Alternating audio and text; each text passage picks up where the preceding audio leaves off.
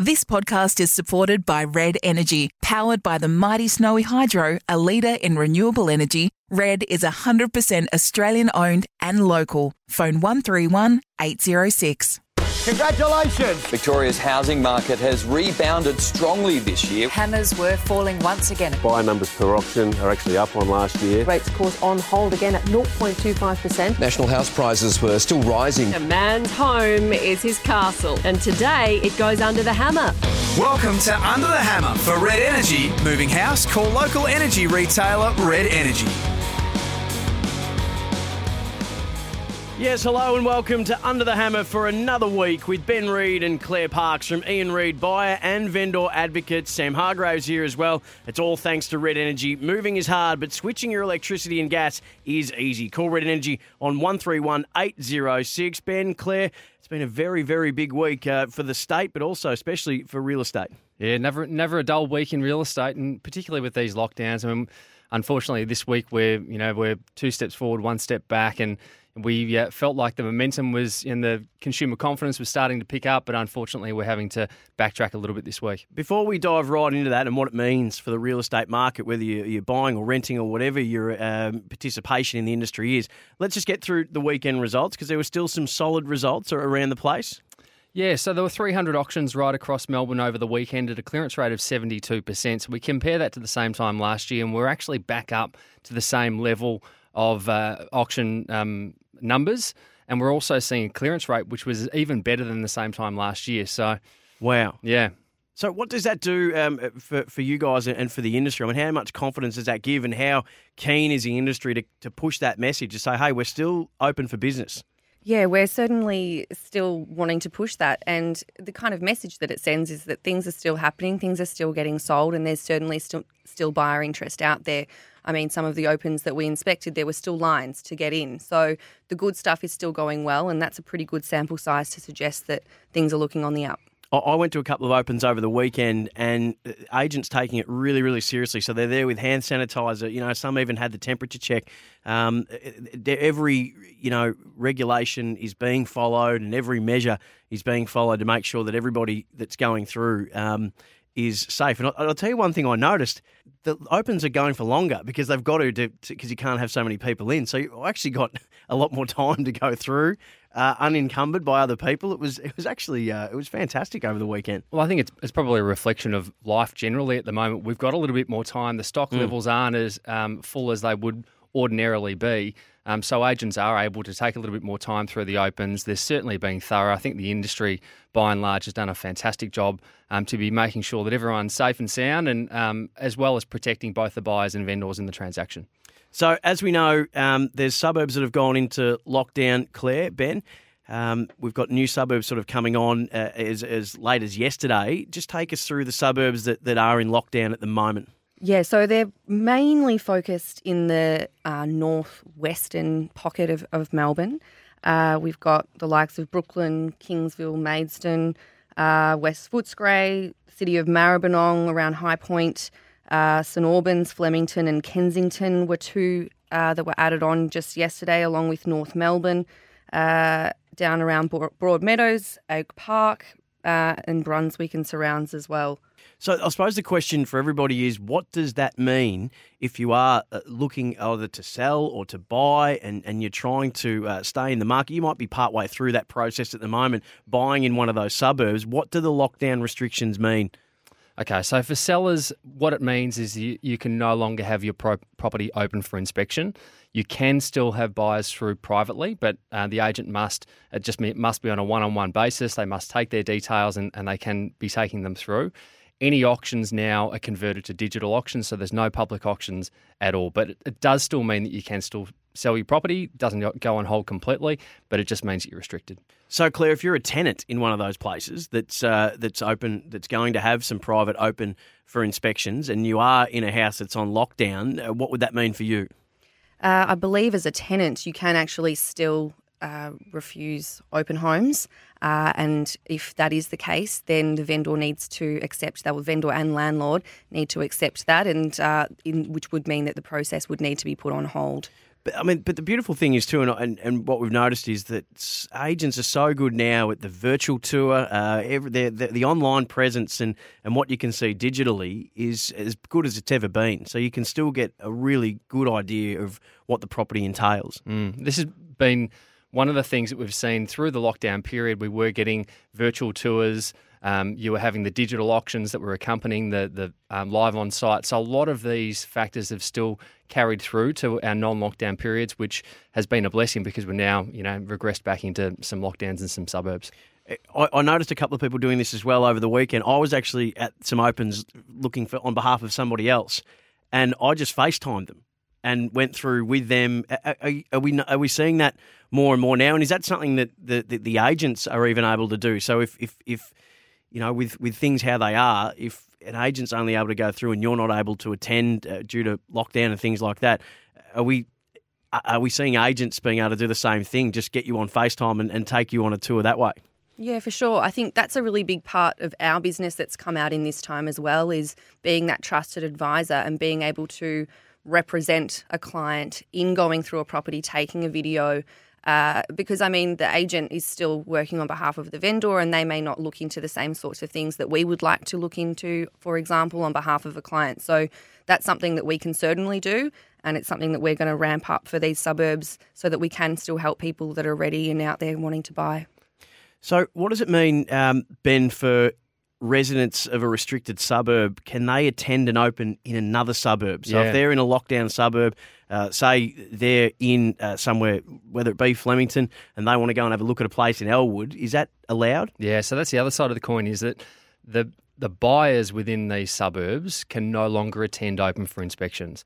They are still allowed to go out and, and uh, attend inspections by private appointment, whether they be a tenant or a buyer, um, but you can no longer attend an open for inspection. Um, and it's it's incumbent on the, the resident to be advising the agent that uh, they are part of the lockdown suburbs. Um, because agents, you know, will be taking names and numbers, but they, you know they can't be relied upon to uh, necessarily be knocking everyone back at opens. Yeah, I was, I was going to ask that as well. I mean, it's a big ask for agents. I mean, they're if you've got say ten people lining up, obviously social distancing to go through a property, they can't be running full sort of uh, background checks on everyone when they come in to say that do you really live in the suburb you've said so if I'm an agent listening at the moment, concerned that well, what's the fault, what's the blowback on me if someone attends that's from a, a suburb that's in lockdown? Where's their responsibility stop and start?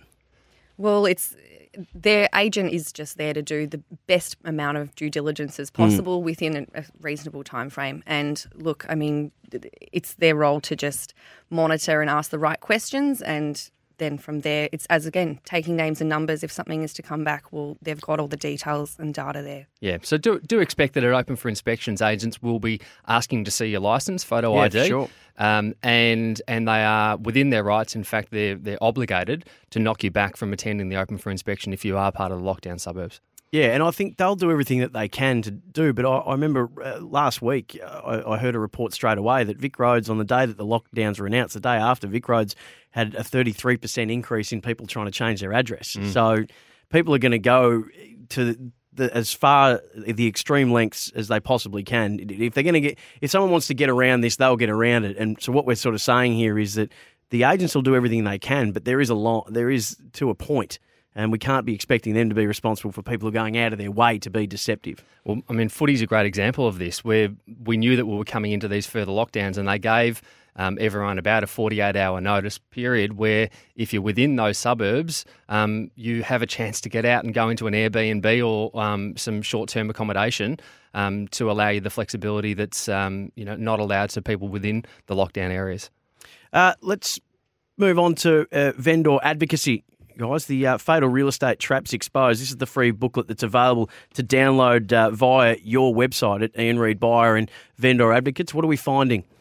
Well, we go through 14 traps in, in real estate, and last week we talked about um, three the price being too high, setting your price too high, the opposite of that, setting it too low, or maybe you're allowing your property to sit on the market for too long. So we've got a few more that we'll go through today.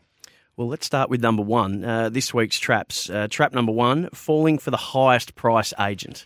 It's pretty common within the industry, Sam. I know that you spent a bit of time in, in real estate as well. And, I did. Yeah.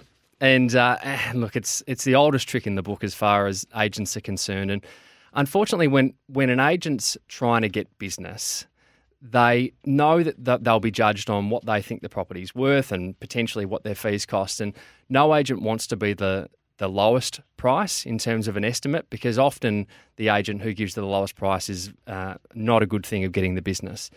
So generally, we will find that agents somewhat will gild the lily a little bit, um, and you know. But if you hear an agent that's telling you your property's worth a hundred or one hundred and fifty thousand dollars more than what the rest of the agents are saying the property's worth, you know, more often than not, it's it, it's too good to be true. So make sure that you're setting your expectations based on comparable sales.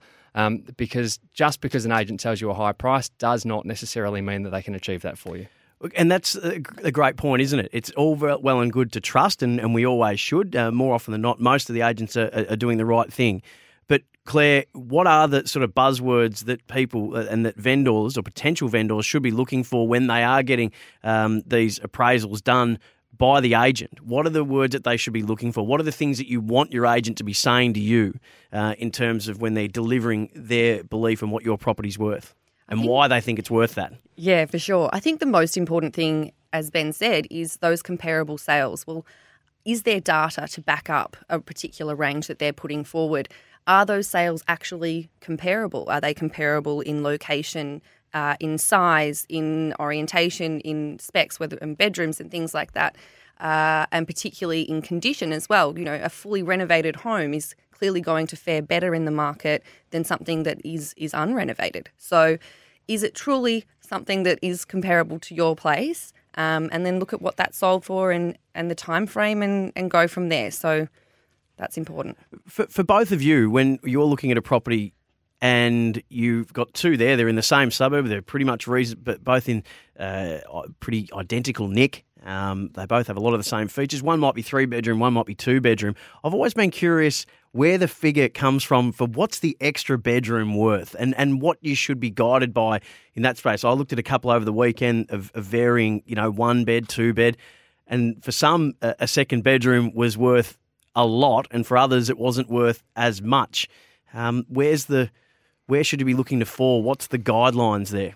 Oh gosh, I mean every property and situation's different. Mm. Yeah, and and the jump from a, a, one bed to a two bed is certainly going to be much more significant than a, a, a four bedder to a five bedder, for example. Yep. Um, so it, it, just depends also on the balance of the living space, the the um, land to val- uh, value of the asset as well. So um, there's a few factors that would come into that because you don't often see a two bedroom home, for example, that has multiple living spaces and, and is on a really big um, block. So mm. um, yeah, I don't know whether it would be able to give you a, a definite you it know, calculation. another element as well. You know, it, it could bring another level of purchaser in to a three bedroom that wouldn't consider the two bedroom. So it could simply be just increasing your uh, mm. com, um, competition and that can then change your price as well. And, and uh, a couple of these were in the same apartment block as well, and I was just surprised by the the the uh, the size of the jump from the two bed, which uh, again layout's very similar. It's just the addition of that third bedroom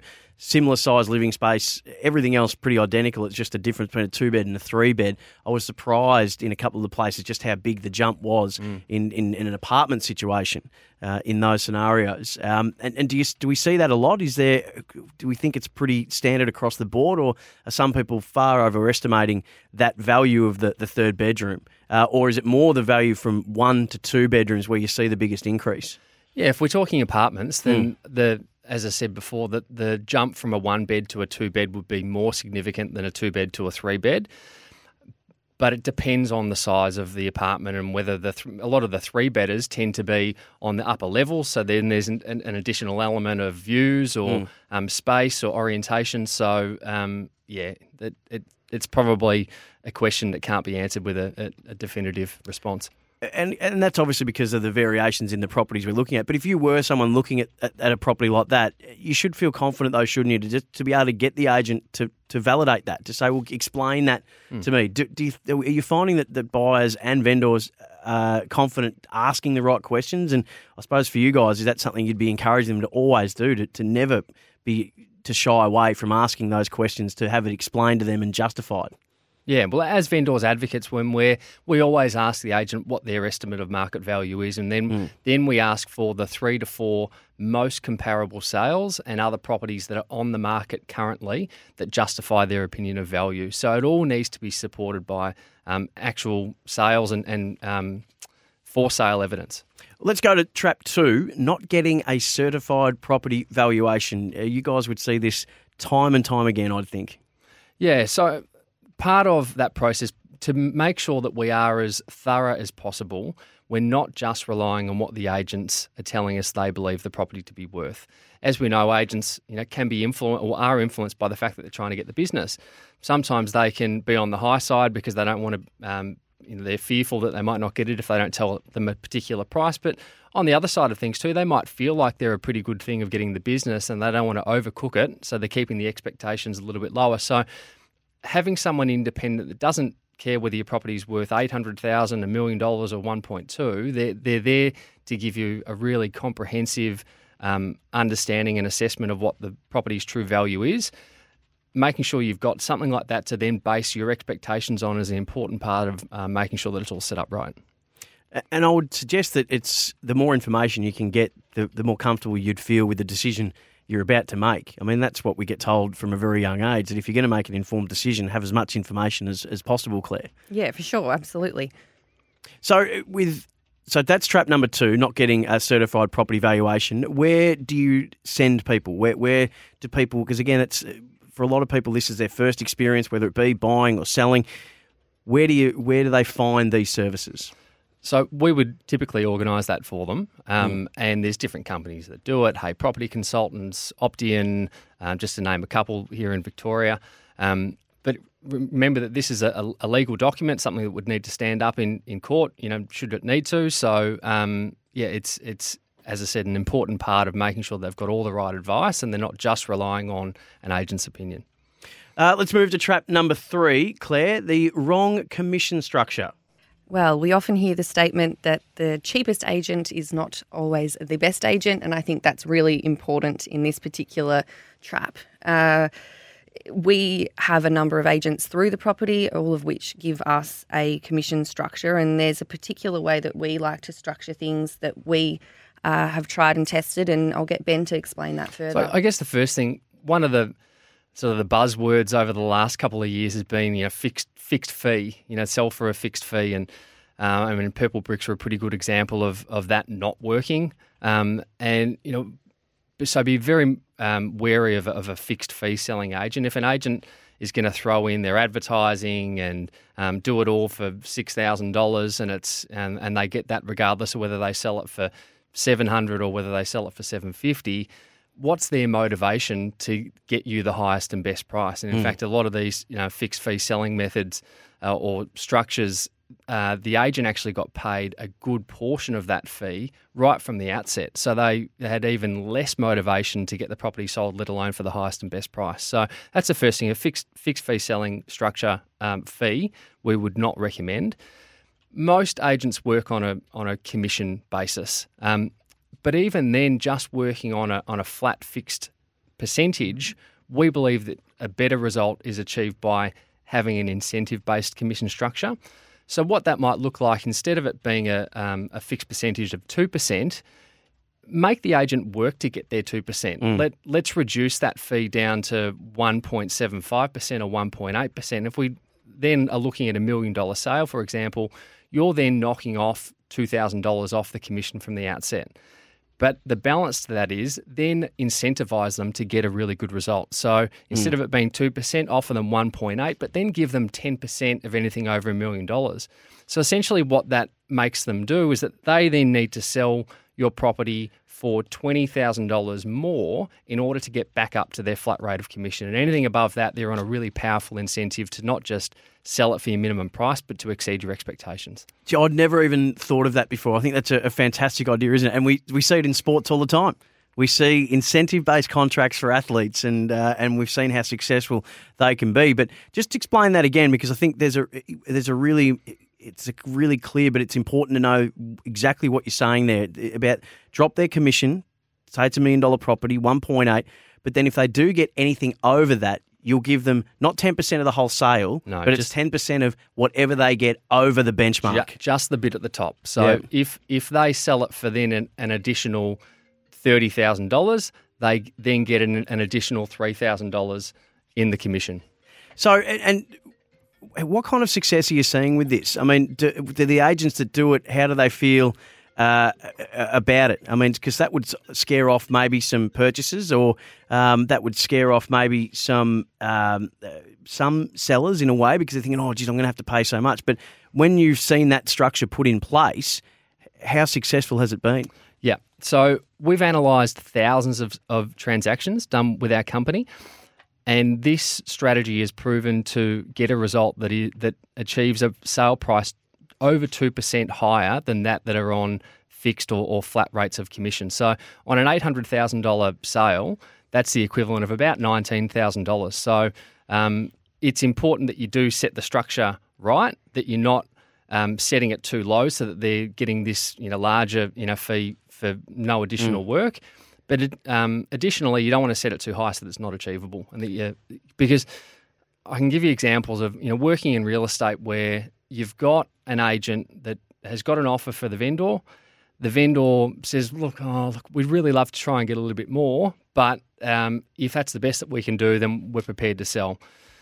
Vendor's happy, buyer's happy. Guess what happens? Transaction you know, is concluded, and, and the agent normally doesn't go too much further. But if they're on a 10%, 15% incentive, and they know that this buyer's just gone and bid for $50,000 higher than um, the offer which they've put in on another property before, they're going to go back to the well. Um, what gets rewarded gets done. And, you know, whether that morally, you know, be, be questioned, it's, it's just human nature that, um, you know, th- th- they're salespeople and they will work harder to, to earn some more money. Absolutely. So let's well let's address that elephant in the room then from the position of the buyer. Uh, first and foremost, though, from the vendor, uh, that would fill me with a heap of confidence to know that um, this person we've got the price set here. But I tell you what, if they get over that, then they're going to get uh, there's a really uh, juicy carrot being dangled for for the for the uh, to to sell that property. So that gives me a lot of confidence as a vendor, and I think if you're the real estate agent too, uh, you know that your your salespeople are going to work that extra bit harder, which is fantastic. So there's a win-win there. Um, but if, but if you're the one buying the property and you're listening to this right now and you're going, well, hang on a minute, you, you shouldn't be too alarmed, should you? Because you're under no obligation as the buyer. If you don't want to go higher, you don't have to. No, and and let's not forget that the agent is working for the vendor. They're there to get the best and highest and best price for their client, who is the vendor. So I think being aligned um, in your goals, and that is to achieve the highest and best price, not just the minimum figure that the agent can achieve, um, is proven to, to get a better result for everyone. So, Claire, you do more with the buyers as a buyer's advocate. So, if you knew that that real estate agent had that structure with that vendor, and you've got your buyer there saying, well, what, what, what, what, do, what do I do here? I mean, they're coming back wanting more, they're coming back wanting more. You'd obviously be the, the calming influence for your buyer. And what would your advice be? For sure. So, with that, leading up to putting an offer in, we've asked all of the questions that we need to to try and put our client in the best position possible. Um, so, it's about coming back to that, and they can always come back and ask for more, but it's also about you know balancing out the terms and the fine line of well.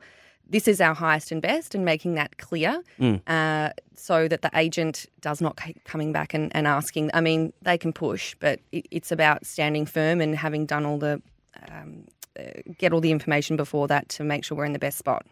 So, what are some of the mistakes that you've seen uh, buyers make in these situations? So uh, we just wanted to highlight a couple of the, or a few of the main ones, and uh, something that we have seen a lot of recently, and we think is really ap- appropriate to chat about, is the lack of planning going into making the property purchase decision. So, uh, for example, we always encourage, or the beginning of our pro- process is the client coming in and speaking with us, and we get clear on a brief. Now, what's involved in that brief is understanding what the client wants out of the property now, but also taking some time to look into the future and what that might look like. So, in a five or 10 year odd period. So, uh, for example, we've seen in the past, for example, perhaps a young couple that buy an apartment and in 12 months they're engaged or getting married and then a couple of years later they've they've outgrown that because they've got one or, or more kids and that's the kind of thing we'd like to avoid if possible. So that's a great question, isn't it? Because your situation now and your situation in three years' time, so, uh, so for example, can be very, very different. Well, look at the year we're going through at the moment. You, you, you your situation in three days' time might be uh, very different. So that's a really important thing to sit them down and say, okay, here's your current situation, but what are you hoping your future situation is, and is that property still going to be suitable for you in that time? Yeah, I mean, it costs money to transact real estate, and it's really important to keep in mind that every time you buy and sell, there are costs associated. Mm. So let's factor those in and try and get it right from the outset because we tend to forget that, don't we? That that there are there is an expense to buying, and there's well, obviously there's an expense to buying, but it's not just the price of the property. There's your legal fees and uh, and and all that goes with it. But but selling as well, there's expenses around that too. Yeah. So I mean, they need to be thinking about well, you know, in in three years' time, as a couple if we're going to have kids, you know, we're going to be on dual incomes, are we going to be able to afford it? Mm. Um, is the space going to be right? Or if we do move move on from here and um, to something larger, can we afford to hold on to it? You know, so all of these types of questions that we'd pose get to, to thinking about, well, is this the right property not only for us now, but into the future? The mistake I made when I bought my first property was I had X amount of money and I bought a property for that amount of money and then got in there and went, oh, I've got some work to do. Mm. So that the planning is really, really important, isn't it? You you might know that that's my budget, but what does that property or, or properties that you look at are you look are you going to be able to buy something that needs no work? Because if not, what do you leave in your kick in the reserve? So to have someone to go through that process with, I think obviously that's really, really important. The planning is is just crucial to make sure that you've got all your ducks in a row. Yeah, it's really important, and it's something that we try to get right at the outset to make the rest of the process a lot more smooth for our clients. Uh, what's the second biggest mistake that you're seeing uh, people make in the, the, purchasing of a property? I think rushing into a decision. Um, you know, buying property is a really emotional um, transaction, mm. and whether it be for investment or for home buyers, we do find that a, a lot of buyers um, are rushing into their choice, whether they be to downsize and they go down the beach and they spend the weekend there and they see something fantastic and they get online and they're searching and then they go and have a look at one and then they're they're committed and they you know they bought something within a month. If they just take a step back, assess it, look at what's available in the marketplace, is this property at this price the right decision for you, and is it the best um, buy that you can make? And and you know, there's there's no lack of um, you know investor articles and next boom suburb and those types of things that happen that uh, on a whim you know people you know think that uh, Seddon's the next thing and you know and they're all, all of a sudden they're off buying an investment property. So um, don't rush into it. Um, be calculated have a look at a few properties um, do your research have a better understanding um, and make sure you're not making a rush decision. Yeah it's it, and I'll speak from personal experience again. Um, I certainly didn't do my research properly when I bought, and I was in the industry. So at the time, I was working in commercial real estate, but I bought my property. I was just keen to get in, keen to get it done. I looked at a place that oh, I'll be able to subdivide this, I'll be able to do this, this, and this, and that was all well and good. But one thing I didn't go and check was with uh, the city council that there was a caveat over mm. the, which meant I couldn't do the subdivision I wanted. Mm.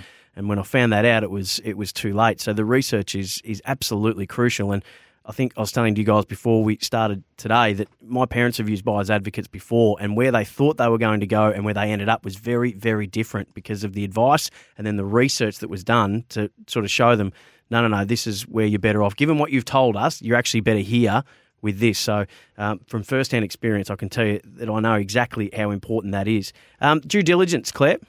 This is a really important one as well. So, and this means due diligence on the property in all facets. So, inspecting the property, knowing what you're buying, checking that appliances work, checking that if it's advertised with two car spaces, that there are two car spaces physically there. Uh, and then as well looking into the contract. So that's something that we do a lot of, and every single um, property we look at, we look at the Section 32, which is really important in looking at the title, the boundaries of each title. Mm. So if it says it's 10 by 30, is it 10 by 30 metres? Um, are there any easements on the block? Uh, if there are, understanding what they are, um, who they belong, who they belong to, and whether or not they're in use. And most importantly, is there anything built on them that should not be there? So, not easements aren't all bad. It's just about mm. understanding that they're there and working around them. Uh, and it's also important that if works have been done to the property, that the right permits and things have mm. been, uh, that process has been taken into consideration, and all the documents are in the contract as well. And uh, even simple ones too. I'm amazed at how many people that I've spoken to that have bought places. I said, "Oh, yeah, who'd you use for your building inspection?" And they just look at me blankly. It's crucial to, Mm. to make sure you're getting, you know, the building, the pest. You, as we've said a few times, you can never have too much information. It's the biggest purchase you'll ever make. Yeah. And like what you were saying before, Sam, with relation to um, the development of, of sorts, you know, Mm. an easement, as Claire alluded to before, you get an easement in the wrong spot that goes right through the middle of the block, and, and you're certainly not going to be able to build something on it, or, or you're going to have to go to council and go through the process of trying to remove it or get it moved. Um, Which can be really expensive. Oh, very expensive. Yeah, very expensive. So then it just becomes cost prohibitive, Mm. and it's the and it's the wrong property for your desired outcome and to do the development, or it could be. Um, it's got a heritage overlay over it, Mm. um, or even a single dwelling covenant. So all of these types of things that, um, as laymen's, if you if you're not doing this every day, you might overlook something like that. So it's important that you're getting the right advice, not just from the agent, um, but you're seeking legal advice or um, independent advice from an expert. Yeah, and don't underestimate the, the city council. Believe me, um, you know when you're looking at the mine was a simple case of well, yep, you could I could have subdivided, but I couldn't get access where I thought I could have got access because what was a road actually stopped before my property, and we would have had to extend the road. I would have had to pay for that road to be extended. So you talk about cost prohibitive. That's exactly why I ended up selling that property. I had the all the all the plans in the world and all the great ideas, but I didn't do my homework, and, and it cost me. Yep.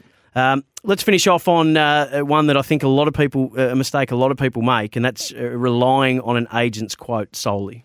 We've spoken about this a bit over the podcast in Mm. terms of quoting and um, and also just relying on the agent's opinions. It can happen on the low side, which is probably the um, the most common one that buyers get a little bit annoyed at. They set themselves up for auction, and it's you know quoted at a level that they're setting themselves towards the top end of that, and it flies right past it.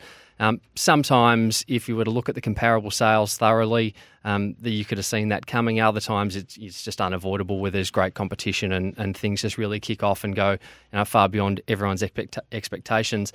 Um, but at the same time, uh, fixed price, um, private selling, um, not every property that that is priced um, is priced conservatively. Some of them are overpriced, so it's important um, that you're you're making sure that again you're doing your research and have an understanding as to what other properties have sold for, and you're not just um, being guided by um, what you're seeing online. Because I mean, worst case scenario, Claire, you would have seen for people that they've taken the advice of the agent and then uh, they've bought the property, then they've gone to finalise their finance, only for the bank to say, "No, it's not worth that, and we're not giving you that." Um, and then you you're sort of back to square one, and you've gone through all that process. You've probably paid for your might have paid for your building and your pest and all that kind of stuff, and then you're out of pocket. Yeah, for sure. So you want to make sure that when you are buying something privately, because this is most often when we will see that the banks will not accept a particular price, make sure that you've done your research, but also make sure that you've got the right condition in your contract, which is subject to finance. And then if the bank doesn't approve it, you actually haven't lost anything. So that's really important to protect yourself. Beautifully done, guys. We've covered a, a whole lot of territory here, and it's important, and we'll reiterate what we spoke about off the top as well. That uh, at the moment, with suburbs in lockdown, and you can all find the, those lists on every on the Victorian government website. Uh, if you've got any questions at all about where you can go, what you can do, um, uh, speak to your agent, or more importantly, speak to your, your buyer or vendor advocate. Uh, hopefully, you're using Ian Reid, buyer and vendor advocates. Um, ben, Claire, it's a really interesting time in the world of real estate, and we're lucky that we've got. You know, you guys to be able to walk us through it and explain it to us. Um, and if anyone's got any questions about what they should and shouldn't be doing, where can they find you guys? Give us a call, 9430 0000, or you can head to the website ianreid.com.au, um, or you catch either of us, Claire at ianreid.com.au or Ben at ianreid.com.au. Uh, you've been listening to Under the Hammer with Ben Reid and Claire Parkes uh, from Ian Reid Buyer and Vendor Advocates. If you're moving house, you can call local energy retailer Red Energy. We do it all thanks to Red Energy. Moving is hard, but switching your electricity and gas is easy. Call Red Energy on 131 806. Ben and Claire from Ian Reid Buyer and Vendor Advocates. We'll speak to you again next week. Thanks. This has been Under the Hammer. Thanks for listening to Under the Hammer for Red Energy. Moving house, call local energy retailer Red Energy. If you enjoyed Under the Hammer, then check out the other podcasts in the Red Energy Lifestyle series. For the foodie, enjoy Tuesday with Ash Pollard. Really, the people around here truly lived farm to table. And so that's kind of how I've been cooking. And I know it's trendy now, but it was necessity back then. Moving house? Call local energy retailer Red Energy. Thanks for listening to Under the Hammer, part of Red Energy's podcast lifestyle series. Available on your favourite podcast platform and the SEN TNR.